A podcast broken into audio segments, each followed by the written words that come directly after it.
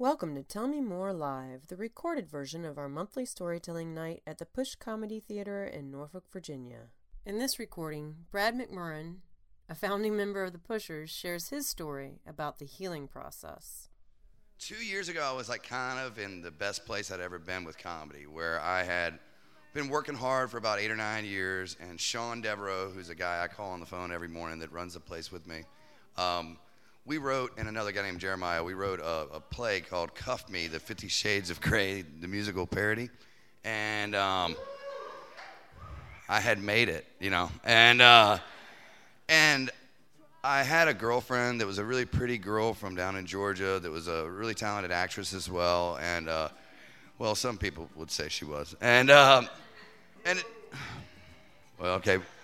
I, I thought I thought she was, but so anyway, um, so, you know, it's funny. I get up on stage all the time. For some reason, everybody looking at me like this, I extremely feel nervous. Stop looking at me. No, is uh, is uh. So anyway, uh, I was getting royalty checks from up north. It was playing in New York, Chicago, Seattle, everywhere, all all across the country, and it's still playing now, which I'm happy about. But I, I didn't think life could be any more cool. Where I was like, oh, I'm finally making something. I've got some money. My dad, for once, was proud of me, and um and this girl that I had been seeing for about nine months was just like, she was really lovely in my mind, except for that I found out that, well, not, none of that was true. Um, she was, um, she was a really mean person in a lot of ways where she would, there was a lot of stories and lies told about, and, I, and, and every story that I found out was awful, and I won't go into the, some details just out of respect, but there was just a lot of mental problems. And I was broken about it, and I started to find out from around the gallery, you know, because we know everybody around here, that there had been some cheating involved and things like that, which I'm not used to, and I'm sure there's some girls out here can tell you I'm normally the cheater. So, uh, so for a guy like me, I was like, well, how could somebody cheat on Brad? I mean, I'm Brad McMurran, which that didn't work out well for me. So, um, so I was like really, really broken down about this, and I got to this really fucked up place where I had never really had my heart ripped out like this before, especially over all the, the, the harsh stuff that had happened. Where I was watching, um, I was watching Batman, and I'm not even a cartoon guy. I, I hate all the superhero stuff, but I was watching that movie Batman: The Dark Knight Rises um, every day in my house, and and I'm a very big marijuana smoker, so I, I, would get very high and I would start welting up, but I wouldn't cry. That's something I'm very big on. Like, be a man, you don't cry. And, you know, I would always cheer for, for Bruce Wayne to get out of that hole because I felt like I was in the hole. And, like, every time we would do it, I would get very excited and then go back down and think about my life. And this girl kept coming back into my life where she would come back and be like, I'm sorry, I love you. And I was like, okay, yeah, I'll give it a chance again, kind of like what CB was saying. And it was just not a good idea. And, um, so this one night in particular, though, uh, a text message came to me, and I still had a flip phone at the time, uh, and it said, uh, "He doesn't know anything. Just meet me over here. Um, we can have a good time, and Brad will never know."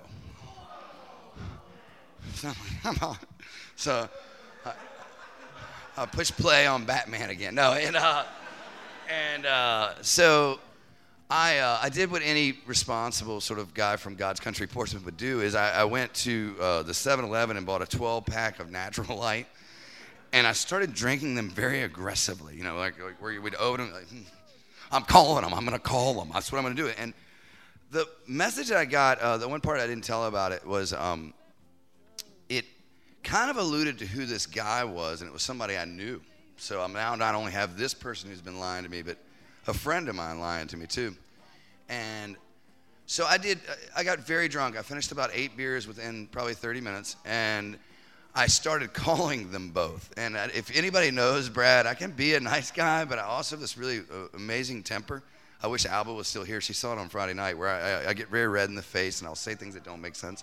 Where I'm like, I'm like, I swear to Christmas, I will, I will, I've got two tails. And, you know, and it, nothing really makes sense. I'm, I'm very uh, don't don't get in an argument with me because it's just it's dumb. You you don't get any smarter for it. And uh, so I'm calling. Once one would hang up on me, I'm calling the other one, and they would hang up on me. And I finish up my beers, and I live down on 61st Street down in Virginia Beach, um, in a, in a place that my parents have owned for years and years and years. And everybody in the community was like really, and I had some really good friends. I really do have good friends that were really concerned about me because I just wasn't myself. I mean, this one right over here, Courtney, would call me. Of course, she would call me a pussy all the time. But um, I was very, very sad.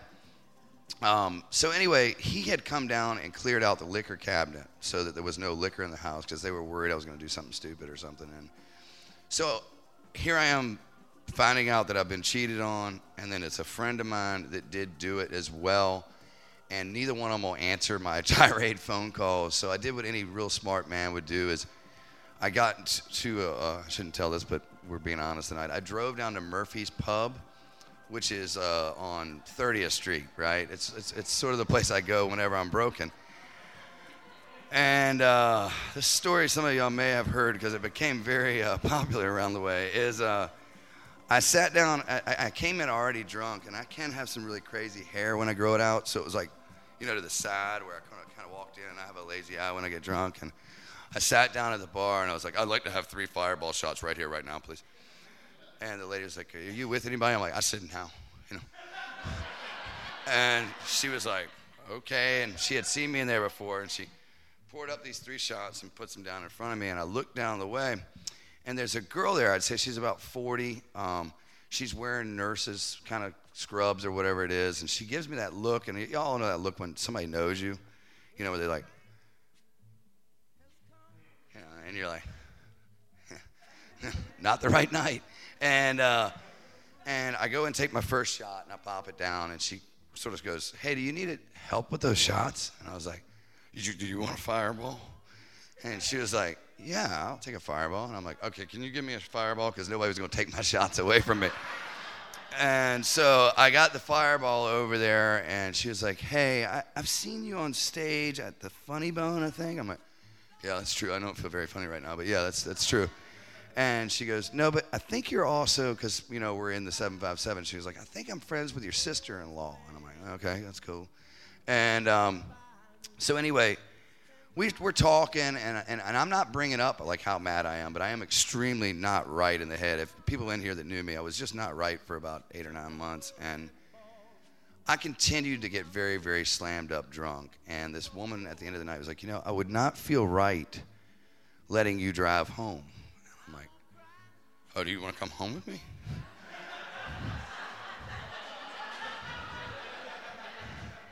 and she's like, um. Yeah, I guess so. And I'm like, Okay, well, if you do, you got to do whatever I want.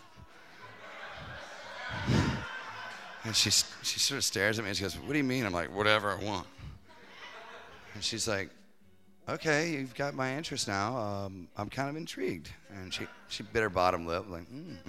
And so we get in this car and we're riding home, and in the, I, I pulled into our to where I live, and I, when I go in there, I'm like, "Fuck, I don't have any liquor or anything." And I'm like, "Well, go have a seat on the couch. I'll make us a drink." And if anybody knows me, I'm a a really bad slob. Like, I mean, I'm not kidding. There's some McDonald's food from 1987 in there and stuff.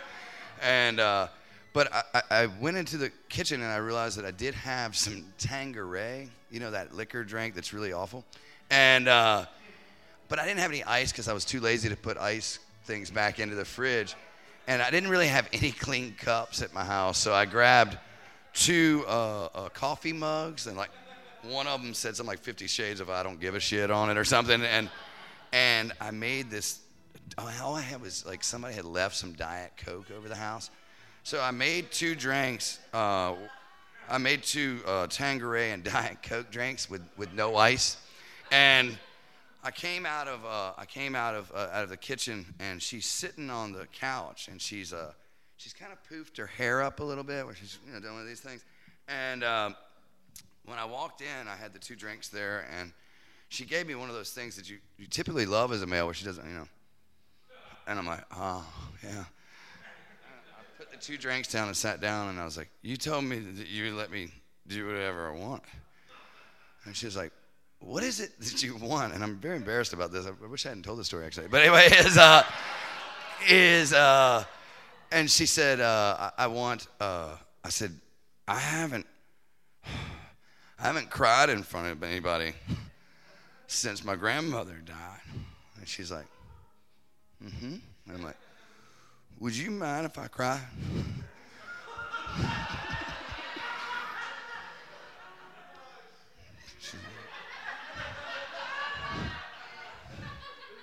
So she she looks at me and she's like, um, I guess if you need to, and I, and I don't know if you've seen Goonies, you know, but it literally was one of those moments where I like I like I, I after I'd set down the drinks and everything, like, it all started when I was young. Like I hit puberty and I started getting chubby, and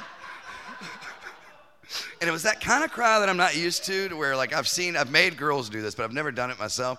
Is where you start crying like from your like your soul, and not only that, they don't tell you is that I have I smoked cigarettes, so like phlegm from you know '99 was coming out, and so I'm doing this cry that's like, and anyway, they all cheated on me, and the whole the whole world is mean, and like phlegm would just be pouring out of me.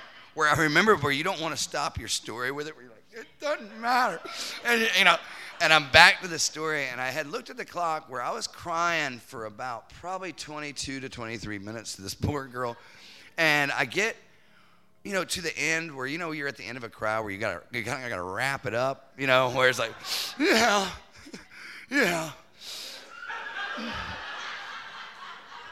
Well, hey, thanks for coming over. and she goes, oh.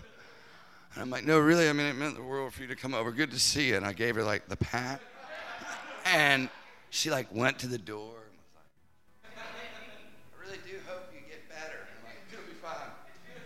So uh, she left, and uh, the next morning, uh, I woke up in the morning directly back mad to these two people that had wronged me. And uh, I'm calling them up, but they're not answering. And uh, I called up my good friend Sean uh, Devereaux, and he's not the most well. If you know Sean, you know Sean, and he. Uh, I, I, I, called him up and I said, uh, "Hey, dude, uh, you know, I really need to talk to you for a minute." He's like, "Brad, we're all worried about you." And Sean doesn't normally talk like this, but he's like, "We're all worried about you. What is going on with you?" And I'm like, "Well, last night I got really drunk and you know, I just told the same story I just told y'all to him." And uh, he's like, "Oh, great." That's just really fucking great, Brad. He's like, now somebody's gonna think that like we should change our name from the pushers to the pussies, you know.